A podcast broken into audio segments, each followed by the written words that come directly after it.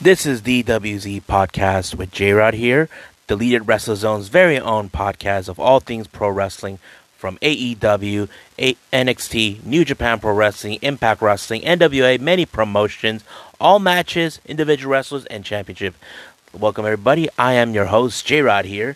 Uh, today, we got some interesting topics for this particular episode. Um, let's talk about this first topic. In the wake of the Speaking Out movement, um, NWA World Women's Champion and Tokyo Joshi Pro Wrestling International Princess Champion, Thunder Rosa is now going to launch an all female promotion. Now, this has becoming a very strong thing for many of the women's in wrestling, especially for someone like Thunder Rosa who believes in it. Um, this has come in the wake of the Speaking Out movement.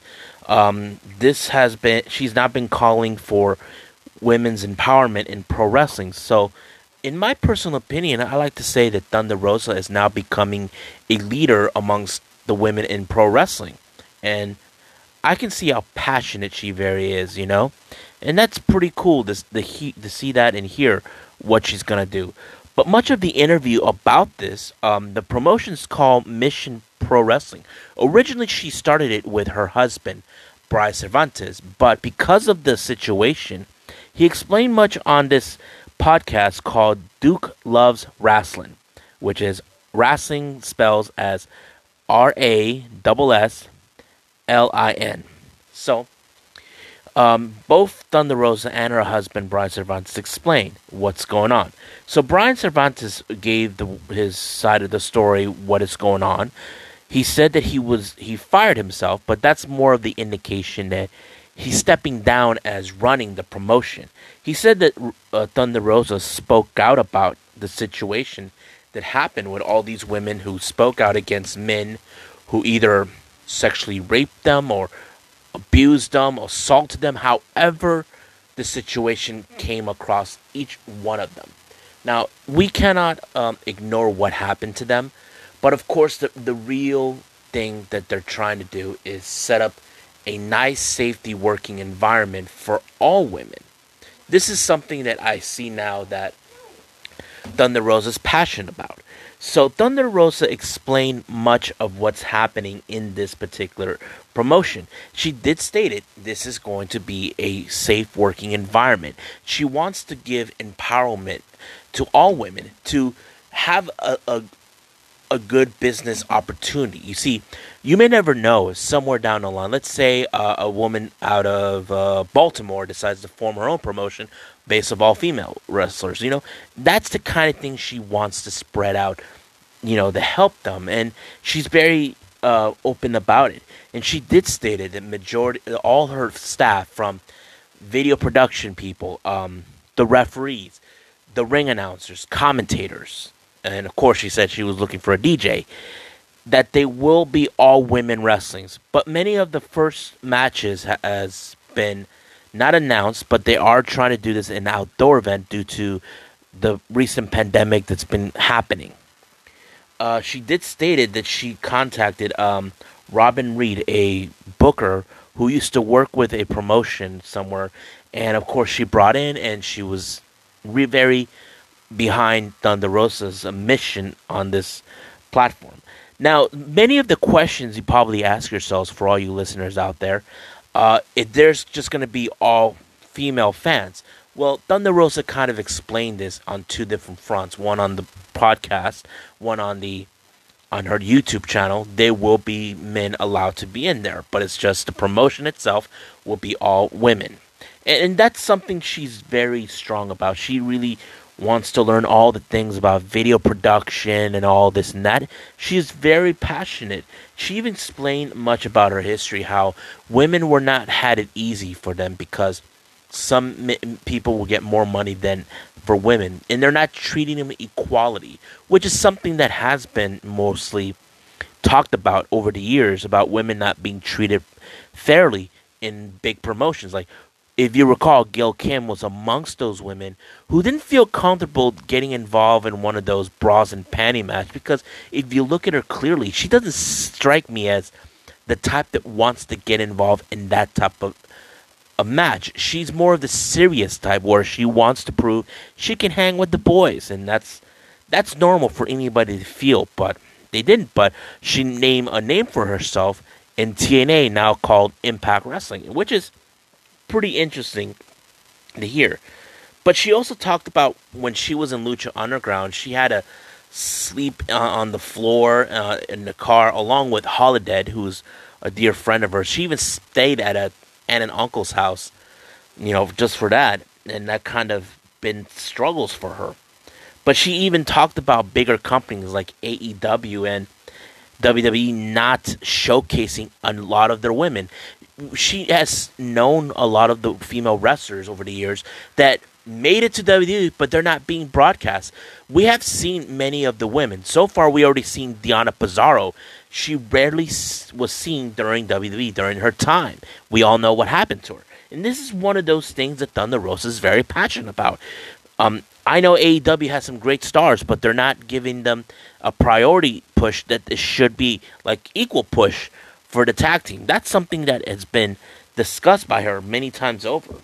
And she did state there's going to be custom matches. Basically, like, not like the bras and panties, more who you want to see face. Like, let's say you want to see Thunder Rosa face, uh, Christy James, or Mickie James, or Allysin Kay, whoever. But she did spoke about getting wrestlers from other promotions and this and that. And you can check out many of this promotion on www, www. Not, uh, but she did stated that um, the she will put. Oh well, hold on, my notes. Okay, she did talk about uh, the National Wrestling Alliance outside of the podcast. She said that the the NWA is still active, but they won't be around uh, open until everything resolved. But she did got permission by them to put the the women's championship on the line. So basically, she can put the title on the line. So she is sanctioned to do that, even on her promotion, which is kind of cool. Now, let's talk about Tessa Blanchard. Um, as you all know, recently Tessa Blanchard has been terminated from Impact Wrestling. Uh, reason behind that, um, we haven't seen her since the start of the pandemic. She, we do know she's been living in Tijuana, Mexico, with her fiance Daga, who's also a fellow Impact star. And because of that, she hasn't sent any promo videos from Mexico, where she currently lives. Uh, so far, their their relationship kind of soured. But at the same time, many of her history of the past, as you all recall, on the eve when she won the Impact World Championship, um, she was called about she was a racist, being a bully, and all this and that. So we already knew about that. But the recent news came a few days ago was WWE are very interested in signing her. But there are concerns over this. Now, we cannot deny as fans that Tessa Blanchard is the best wrestler in the world. We cannot deny that. But the only thing we cannot avoid or uh, not uh, keep things in check is her attitude. I mean, like I said, we talk about her racial slur and bullied in the past. That's one of those things that many fans are questioning. So basically, that's one of the things. Now, let's talk about what WWE statement came from the Squared Circle Psychobabble. So they talked about this before. They Triple H mentioned this. You have to do what is good for business. Now, the real question is: Is hiring Tessa Blanchard good for business because how can we ignore the her attitude? I mean, look, I met her. What was it? Last year? Yeah, last year at Comic Con. She is kind and nice. So what happened is, what they're questioning is, are they really going to sign her despite the fact of her baggage? Now, people are saying AEW should sign her, but AEW are not the kind of people who are willing to take risk.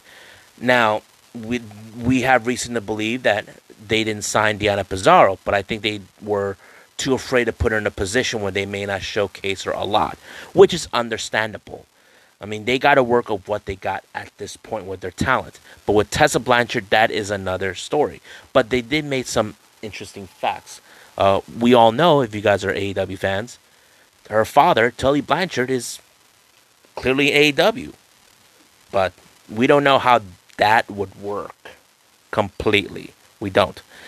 But we just got to put a pin on that to see how that goes with WWE if they do sign her. So I'll keep track on that. But now let's talk about the final thing on this list that really started to get out British wrestling. Uh, if you guys are not fans of that or not paying paying attention, it's been hit hard with the rise of the speaking out movement. Um, as you all recall, this all began with David Starr. If you guys know this, David Starr is an American wrestler who is currently living in the UK, wrestling in the in all over the UK, Europe. He's done some promotions in the US, but mostly he's been uh, based down in the UK uh, for who knows how long. But because of this, many of the uh, British wrestlers, uh, especially the men, been uh, spo- has been accused of allegations that were crossed. Um, but this interesting tweet came from Pete Dunne. He there was an article that, that was titled "Ask f- uh, for fans not to give up on British wrestling," but this is what he tweeted.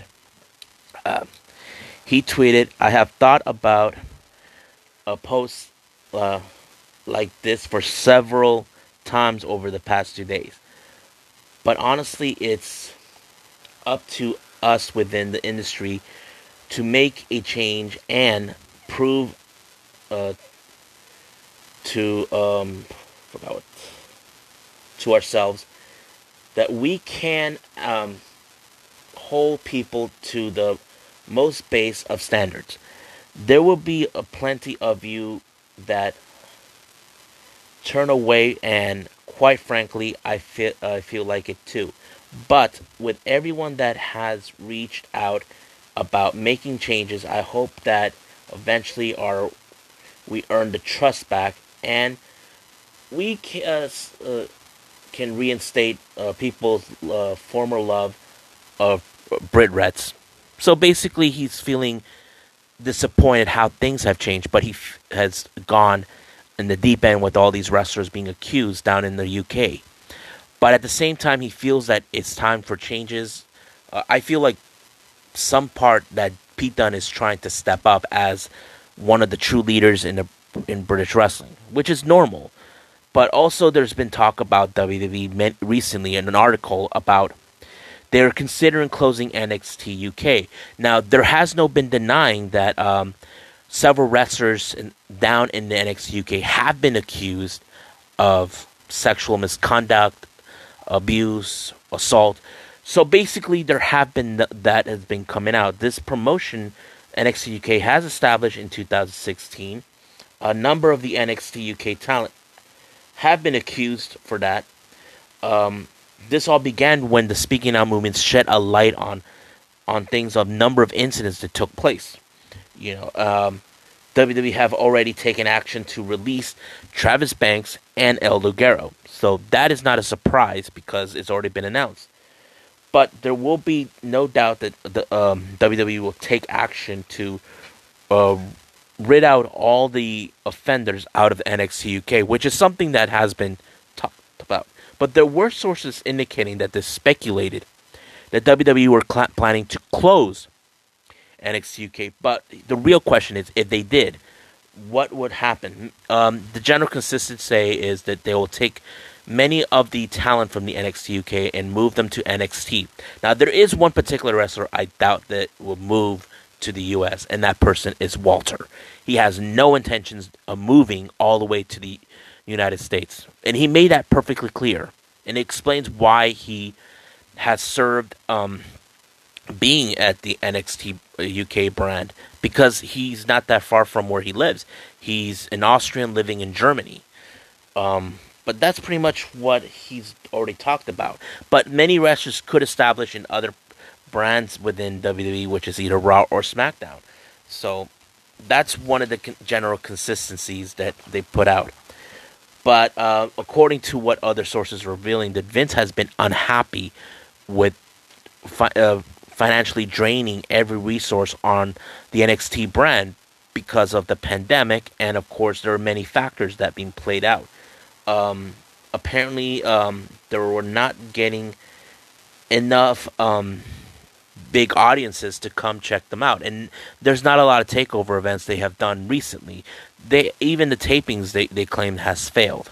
I mean, we do know that men, uh, from other promotions within the UK are not happy with NXT, you know, taking all the talent, which is something that's already been talked about.